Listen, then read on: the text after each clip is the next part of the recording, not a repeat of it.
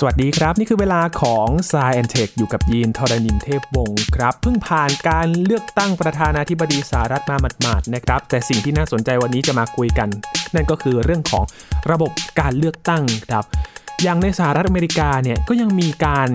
ลงคะแนนด้วยกระดาษกันอยู่นะครับ แต่ว่ามีประเทศหนึ่งครับที่วันนี้เราจะคุยกัน เป็นประเทศที่เขาเลือกตั้งด้วยระบบคอมพิวเตอร์ครับ จะเป็นยังไงติดตามได้ในสายเทควันนี้ครับ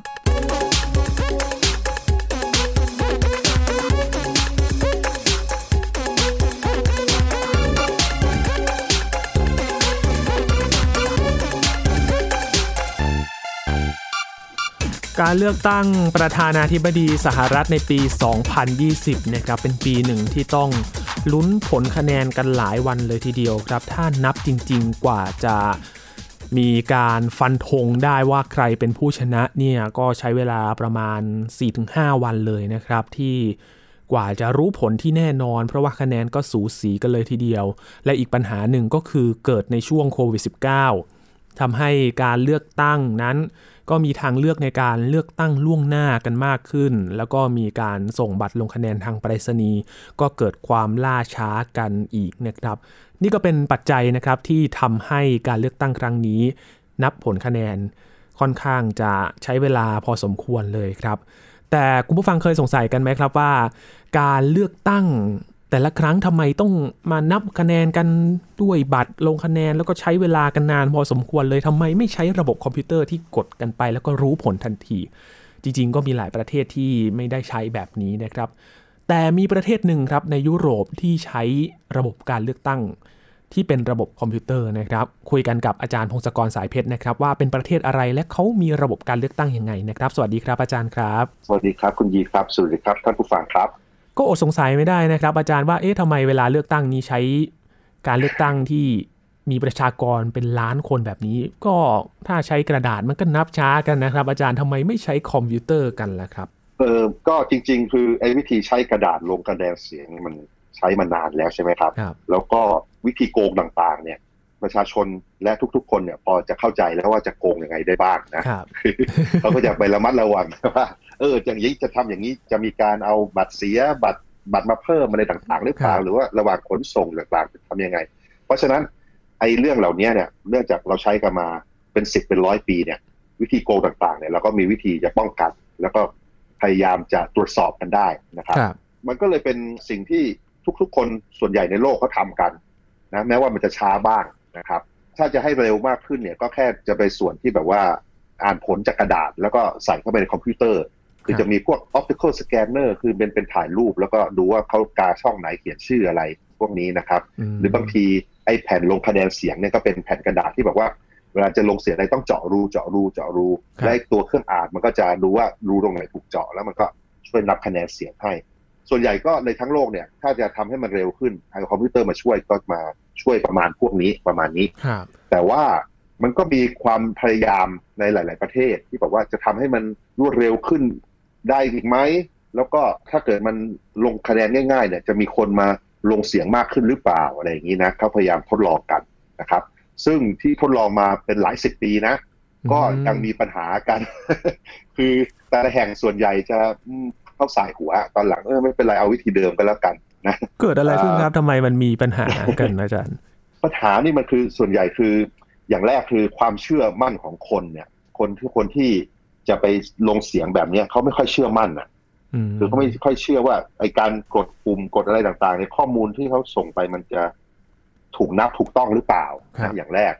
อย่างที่สองก็คือมันจะมีข่าวเรื่องการแฮ็กต่างๆหรือว่าเอ้ย ถ้าเป็น โปรแกรมซอฟต์แวร์เนี่ยบางทีมันอาจจะมีการเปลี่ยนนู่นเปลี่ยนนี่ได้เลยนะครับอาจจะเป็นแม้แต่การนับคะแนนอะไรเงี้ยถ้าเกิดมีเขียนโปรแกรมนับคะแนนอีกแบบหนึ่งถ้าเกิดคนไม่เชื่อมั่นรัฐบาลอย่างเงี้ยใช่ไหมก็สามารถจะเปลี่ยนการนับได้เป็นยังไงก็ได้อืมนะ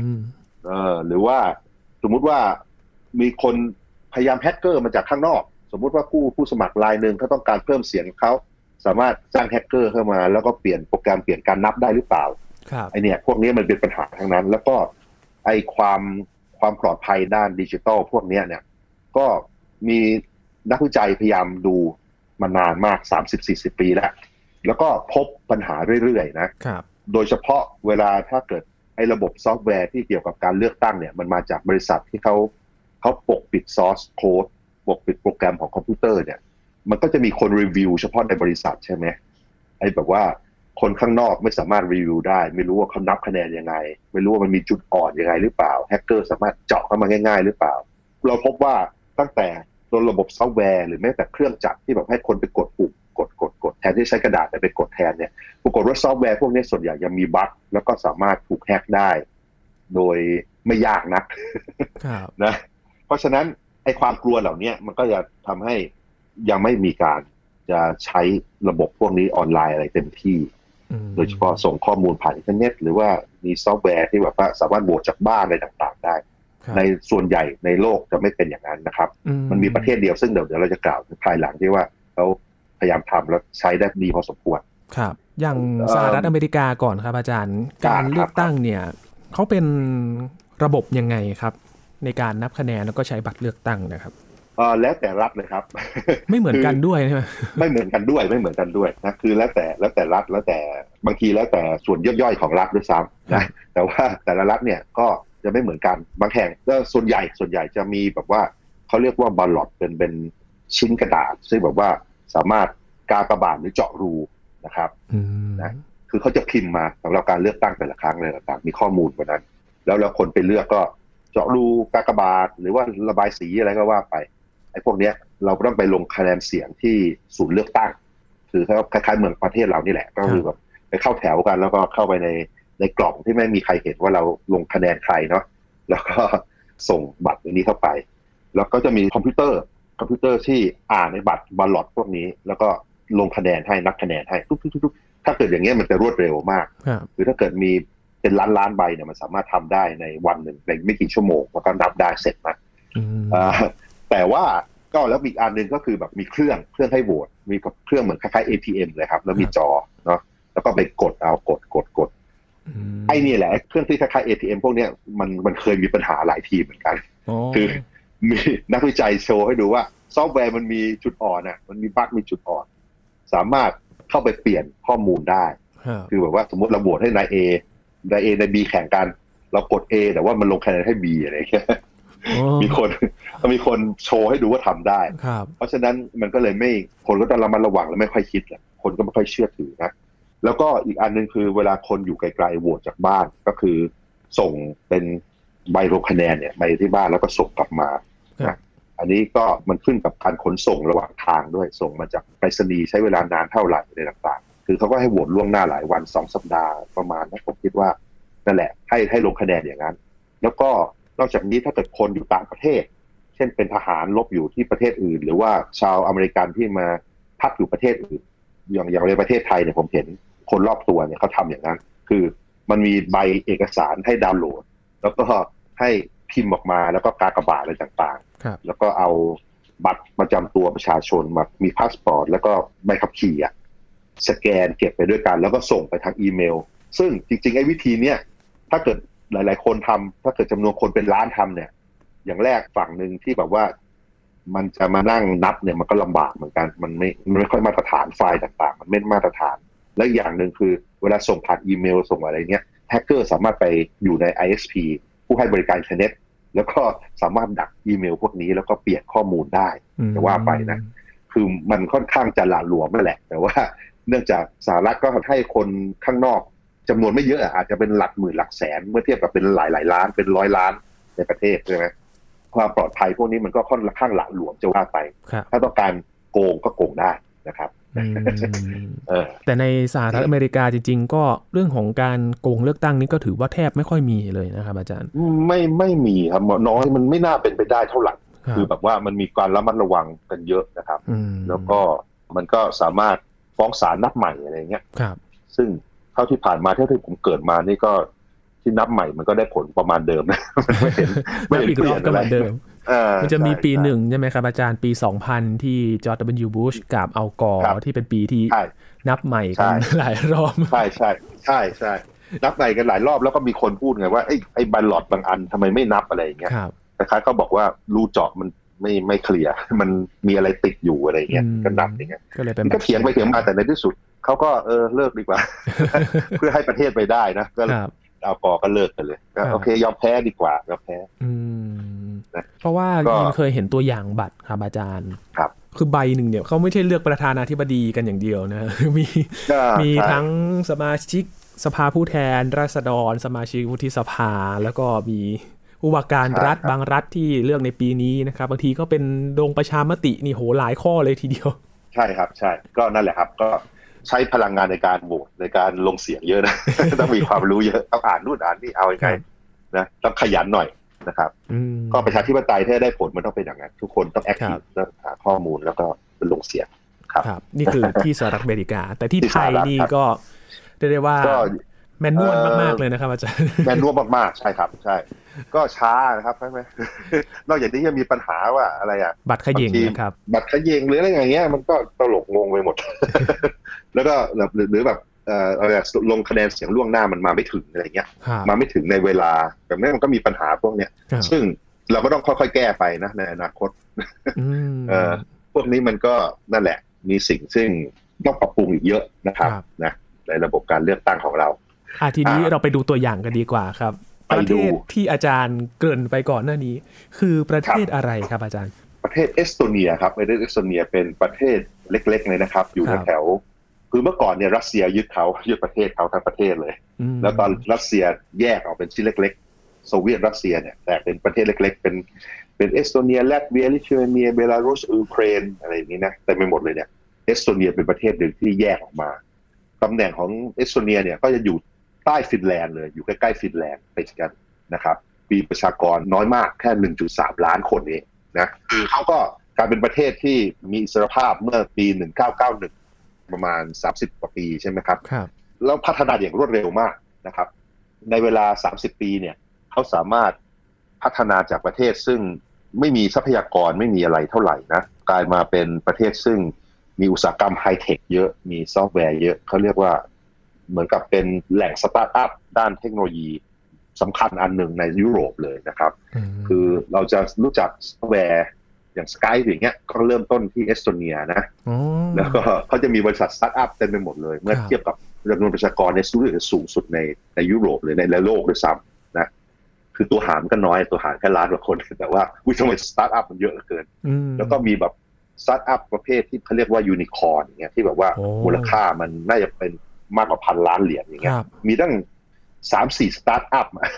โอ้ในในประเทศเล็กๆนั่นเองแค่ล้านกว่าคน เพราะฉะนั้นมาพัฒนาได้รวดเร็วมากครับแล้วสิ่งที่ประเทศนี้เขาพัฒนาเนี่ยคือเขาพยายามทำโครงสร้างพื้นฐานทั้งหลาย ให้มันเป็นดิจิทัล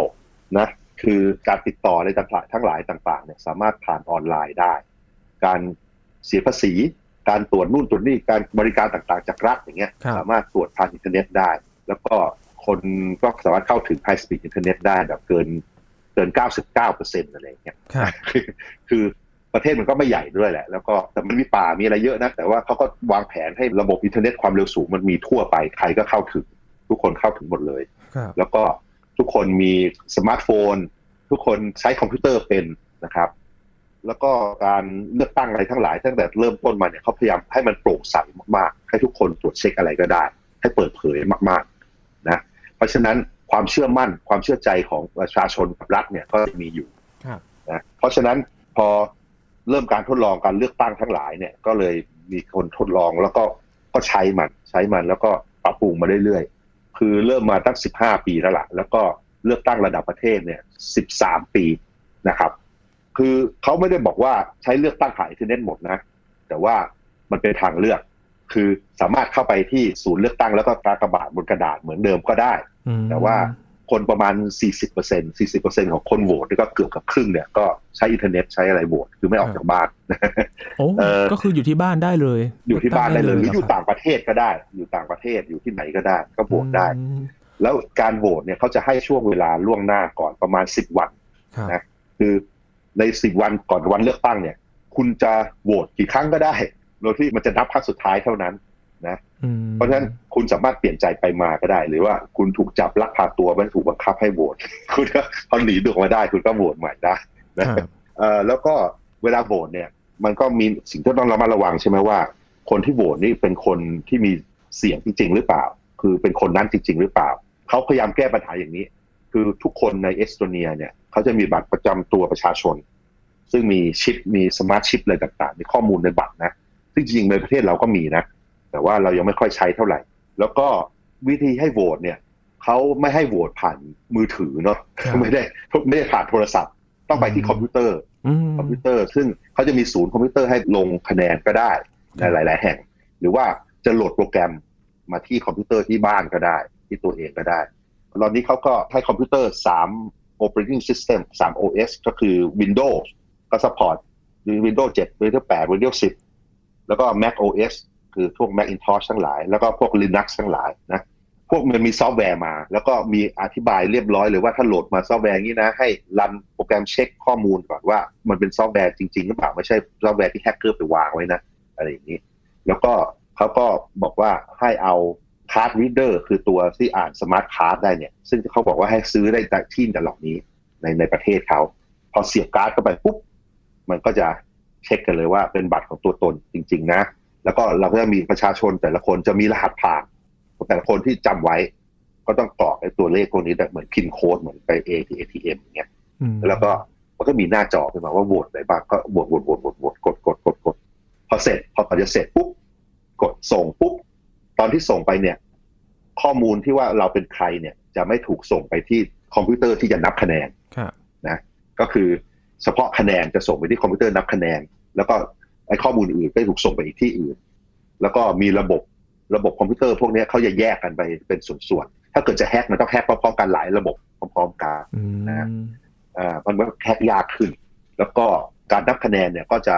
ไม่ได้ลิงก์กลับมาว่าใครนับคะแนนอะไร ลงคะแนนอะไรอ๋อก็แบบว่าจะเป็นมีความ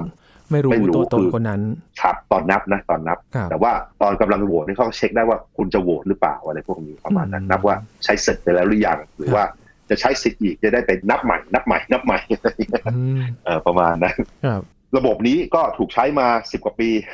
โอ้ก็ก็ได้แล้วเออสิบกว่าปีแล้วก็ใช้มาก็ดีขึ้นเรื่อยๆ แล้วก็มีการพยายามปรับปรุงมาเรื่อยๆนะให้มันโปร่งใสมากขึ้น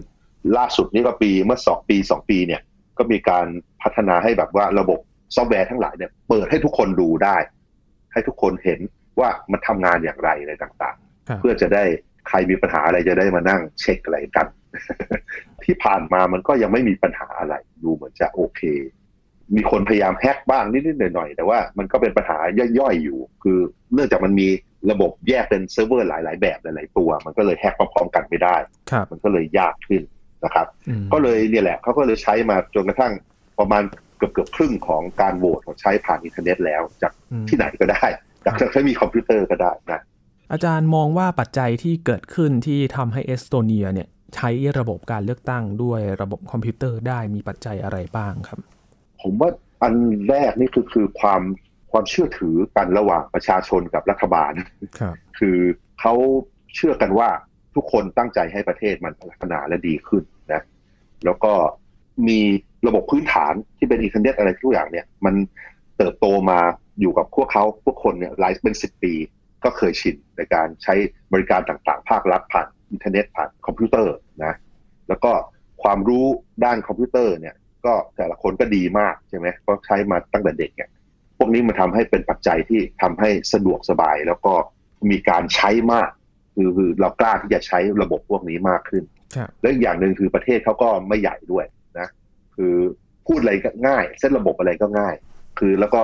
เอ่อมันไม่ใช่ว่า ความเหลื่อมล้ำอะไรต่างๆเนี่ยมันก็น้อยเมื่อเทียบกับประเทศที่ใหญ่ ๆ ถ้าอืมประเทศที่ใหญ่ๆเนี่ยก็อาจจะมีคนประชากรเป็นสิบเปอร์เซ็นต์ที่แบบเข้าถึงพวกคอมพิวเตอร์พวกอะไรลำบากยากนะครับจริงไหมอันนี้ก็คือเอสโตเนียนะครับ ประเทศอื่นๆเขาพยายามทำหรือเปล่า ก็พยายามทำนะ ในยุโรปเนี่ยทำกันหลายประเทศเลย แม้แต่สวิตเซอร์แลนด์อย่างเงี้ยสวิตเซอร์แลนด์ก็เคยพยายามทดลองระบบเลือกตั้ง แล้วก็เชื้อเชิญให้แฮกเกอร์ช่วยกันแฮกซิช่วยกัน แก้โหวตหรือว่าทำอะไรต่างๆเปลี่ยนการนับเปลี่ยนอะไรทั้งหลาย ก็ทดลองกันอยู่นะครับ ก็คาดว่าในอนาคตมันคงจะมีมากขึ้นเรื่อยๆ คงจะทดลองในสเกลเล็ก ๆ แล้วก็มากขึ้นเรื่อยๆ แล้วเนี่ยถ้าเกิดทุกคนเคยชินมากพอเด็กที่โตขึ้นมา คุ้นเคยกับระบบออนไลน์ทั้งหลายก็อาจจะเปลี่ยนไปใช้มากขึ้นเรื่อยๆ ในที่สุด อาจจะใช้ internet voting ในที่สุดได้นะ แต่ว่าก็ต้องแก้ปัญหาด้านความปลอดภัยด้านความเหลื่อมล้ำให้ได้ก่อน ปัญหาความปลอดภัยเนี่ยก็ คนที่ทำ research อยู่พวกนี้เนี่ยเขาก็จะบอกว่า เออ มันก็แก้พยายามแก้มาสามสิบสี่สิบปีแล้วนะ มันก็ยังมีเรื่อยๆ ก็ต้องหาทางไปเรื่อยๆ ต้องมีไอเดียใหม่ๆ มาดูด้วยว่าทำไงให้มันแฮกยากมากขึ้น แต่ว่าอย่างตอนนี้ไอเดียหลาย ๆ อันเนี่ยที่เขาก็มีการเสนอพวกบล็อกเชนอะไรต่างๆ ใช่ไหมครับพวกที่เกี่ยวกับ digital currency อะพวกบิตคอยน์อะไรต่างๆ ที่ใช้บล็อกเชนซึ่งเป็นระบบบัญชีสาธารณะที่แบบว่าหลาย ๆ คนช่วยกัน เก็บรักษาระบบบัญชีนี้ แล้วก็เลยมีไอเดียว่าจะเอาระบบบล็อกเชน ระบบบัญชีเนี่ยมาเก็บการโหวตอะไรต่างๆ ซึ่งที่ผ่านมาสักห้าปีเนี่ยก็มีคนเสนอหลายระบบนะ แต่ว่ามันยังมีจุดผิดพลาดบกพร่อง แล้วมีคนแฮกได้ บอกว่าจะแก้อย่างนู้นจะมาแอตแทกจะมาโจมตีตรงนี้สิอะไรอย่างเงี้ยก็ยังยังเลยยังไม่รอดนะแต่มันก็ดูเหมือนว่าจะมีทางดีมากขึ้นเรื่อยๆครับก็ต้องรอต่อไปนะ เรื่องพวกนี้มันต้องมีทั้งด้านเทคโนโลยีและด้านสังคมอะ คือมเทคโนโลยีก็ต้องแก้ปัญหาด้าน security อะไรต่างๆ ให้ดีนะ แล้วก็สามารถพิสูจน์พ o ู f ได้ไหมว่า คนที่ลงคะแนนคือคนที่ควรจะลงคะแนนอย่างนั้นจริง ๆ ไม่ใช่ว่าคนอื่นมาลงแทนนะพวกนี้แล้วก็ด้านสังคมนี่ก็คือ คนจะต้องเข้าถึงระบบต่างๆ พวกนี้ได้ แล้วก็มีครับความความรู้และความเชยชินที่ว่าจะใช้พวกนี้พวกเทคโนโลยีเหล่านี้ใน ชีวิตประจำวันให้ได้นะครับอืมก็ต้องดูเหมือนกันนะครับ ถึงเทคโนโลยีมีพร้อมเพียบพร้อมเนี่ยแต่ว่าประชากรที่ในประเทศนั้นๆเนี่ยจะพร้อมใช้กันทุกคนหรือเปล่าเพราะว่าต้องเรียกว่าเรียนรู้ควบคู่กันไปนะครับ เพื่อที่จะได้ใช้เทคโนโลยีกันอย่างทั่วถึงด้วย ใช่ครับอืมก็ในอย่างในประเทศเราเนี่ยในอนาคตอาจจะดีขึ้นเรื่อยๆนะเพราะว่าครับยกตัวอย่างเช่นไอแอปเป๋าตังอะไรต่างๆใช่ไหมคนก็ยืนยันตัวตนแล้วก็พยายามใช้กันใช่ไหมครับ ก็แอปที่เกี่ยวกับธนาคารเกี่ยวกับอะไรทั้งหลายเนี่ย ถ้าเกิดเรามาประยุกต์ใช้มากขึ้นเรื่อยๆ แล้วก็หาทางให้ไอ้ระบบการออกเสียงลงเสียงแสดงความคิดเห็นผ่านแอปพวกนี้ได้มันจะดีขึ้นไหมอะไรเงี้ยก็ต้องคิดกันต่อไปก็ต้องฝากให้นักวิจัยและก็เด็กๆสมัยหน้านะช่วยกันคิดครับว่าเรามีพวกอินฟราสตรักเจอร์ที่มันดีขึ้นเรื่อยๆ พวกนี้เนี่ยมันจะมาทำอะไรให้มันมีประโยชน์ได้มากขึ้นอีกอืมก็ในที่สุดก็อาจจะยังไม่ถึงกับการลงเสียงนะ แต่ว่าอาจจะ พวก referendum อะไรทั้งหลายการออกอะไรนะออกความเห็นอะไรต่างปๆระอาจชาจะมดีติขึ้นต่างมติอะไรอย่างเงี้ยใช่ ก็ลองดูต่อไป ก็ต้องช่วยกันคิดนะครับ คือผมก็เอ่อมีความรู้จำกัดนะนะแต่ว่าผมจะเอาเรื่องพวกนี้มาเล่าให้ฟังได้เผื่อจะมีไอเดียคนอาจกว่าจะได้มีไอเดียแล้วทำดูนะครับๆครับแต่ก็น่าสนใจนะครับ อย่างเอสโตเนียจริง ๆ แล้วเขาก็ไม่ได้หยุดพัฒนาใช่ไหมครับอาจารย์ ก็คือพอมีระบบก็ปรับปรุงแก้ไขขึ้นมาเรื่อยใช่ครับ ก็ทำมาเป็นสิบปีนะ ตอนแรก ๆ ก็มี ปัญหาเยอะแยะเหมือนกันแหละ แต่ในที่สุดเขาค่อยๆแก้ไปค่อยๆแก้แก้ แล้วก็มีการมีการทดลองเนี่ย คือนโยบายต่างๆ เนี่ย ในประเทศที่พัฒนาได้เร็วเนี่ย คือนโยบายจะต้องแบบว่าเหมือนกับสมมติฐานทางวิทยาศาสตร์ว่าทำอย่างนี้แล้วมันจะดีขึ้นไหมแล้วก็ทำการทดลองตรวจสอบนะคือมันไม่ใช่ไม่ใช่นโยบายที่ฟันธงออกมาจากการเพ้อฝันๆมคือเราต้องเดาก่อนว่าเออถ้าทำแบบนี้มันน่าจะดีขึ้นแล้วเราก็ทดลองว่าทำแล้วเปรียบเทียบกันจริง ๆ ว่ามันได้หรือไม่ได้ครับ ก็เนี่ยแหละ พอมันทำอย่างนี้หลาย ๆ รอบหลายๆรอบมันก็มีการเรียนรู้แล้วก็ของมันก็จะดีขึ้นเรื่อยๆนโยบายก็ดีขึ้นเรื่อยๆเทคโนโลยีดีขึ้นเรื่อยๆความเคยชินของประชาชนก็ดีขึ้นเรื่อยๆก็เนี่ยแหละครับ ถ้าเกิดมันเป็นนโยบายที่ฝันกัน แล้วก็บอกว่าควรจะทำอย่างนู้นอย่างนี้ ส่วนใหญ่มันไม่ได้ผล เพราะว่าสิ่งที่โลกมันเป็นจริงเนี่ยมันมีความซับซ้อนมากกว่า สิ่งที่เราคิดอยู่ในหัวเราครับนะมันต้องมีการทดลองแล้วก็ปรับปรุงอย่างยืดหยุ่นด้วยอืม ในประเทศยกตัวอย่างสิงคโปร์เอสโตเนีย ประเทศที่พัฒนาเร็วๆเนี่ยสังเกตว่าเป็นแบบนี้ทั้งนั้นนะครับคือเอานโยบายมาแล้วลองก่อนในระดับสเกลเล็กก่อนก็ได้แล้วเรียนรู้แล้วก็ปรับปรุงแล้วทำหลาย ๆ รอบเอ่าครับโอ้แต่น่าสนใจนะครับอาจารย์เพราะว่าถ้าเราไปลงทุนกับสเกลใหญ่นี้เหมือนเป็นการลงทุนที่มีความเสี่ยงเยอะมากๆเหมือนกันนะครับ ใช่ครับ อันนั้นจะเป็นสิ่งที่ไม่ควรทำอย่างยิ่งนะครับไม่ควรทำทีเดียวใหญ่ ๆ แล้วก็ไม่ได้เรียนรู้อะไร เพราะว่า ถ้าเกิดมันผิดพลาดมันก็จะเป็นสเกลที่ต้องเสียหายเยอะนะต้องแก้อะไรเยอะมากครับอืมอืมน่าสนใจ ซึ่งในมากหลาย ๆ ประเทศเขาทำอย่างนี้กันนะเขาก็ทำอยู่ไม่ใช่ว่าที่เขาไม่มีเนี่ยไม่ใช่ว่าเขาไม่ทำคือเขาลองนู่นลองนี่เต็มไปหมดเลย แล้วก็มันได้ผลหรือเปล่ามีข้อเสียยังไงเต็มไปหมด ประเทศยี่สิบสามสิบประเทศ ประเทศพัฒนาแล้วทั้งหลายเนี่ยเลือกไปเลย เลือกชื่อเลือกแต่ละประเทศเขาทำอย่างนี้หมดเลยทดสอบกันใหญ่เลยครับแต่ว่าในประเทศซึ่งระบบการเมืองยังไม่ค่อย เข้มแข็งเนี่ย บางทีมันก็ประชาชนก็ไม่ค่อยเชื่อนะว่าก็การนับมันจะมันจะถูกต้องอะไรอย่างเงี้ยครับนะในบางที่อย่างฟิลิปปินส์อะไรอย่างเงี้ยเขาพยายามทดลองใช้ปุ๊บก็คนก็ไม่ค่อยใช้ แล้วก็ใช้ก็พบพบว่าระบบมันมีช่องโหว่เยอะอะไรเงี้ยก็เจอกันแต่ผมไม่แน่ใจว่าเขาทดลองต่อหรือเปล่า คือจริงถ้าเกิดทดลองต่อไป ตอนนี้ไม่ดีเนี่ย ถ้าทำไปหลายๆรอบสักห้ารอบสิบรอบมันอาจจะดีก็ได้ทำ run scale เล็ก ๆ ก่อน แล้วก็พยายามพยายาม attack มันพยายามโจมตีให้มันพัง ถ้าเกิดโจมตีเต็มที่แล้วมันไม่ค่อยพังมันจะเริ่มเก่งขึ้นเรื่อยๆแข็งแกร่งแข็งแกร่งขึ้นใช่ใช่ครับก็เป็นเรื่องราวของเทคโนโลยีนะครับ ที่ในอนาคตคงจะหนีไม่พ้นจริง ๆ นะครับ เราก็ต้องเรียนรู้กับมัน แต่ว่าเราก็ต้องหาทางรับมือกับมันด้วยพอเราได้ใช้กันเนี่ย มันจะมีปัญหาหรือเปล่า แล้วก็จะมีการเรียนรู้อย่างไรนะครับ แต่ว่าในอนาคตก็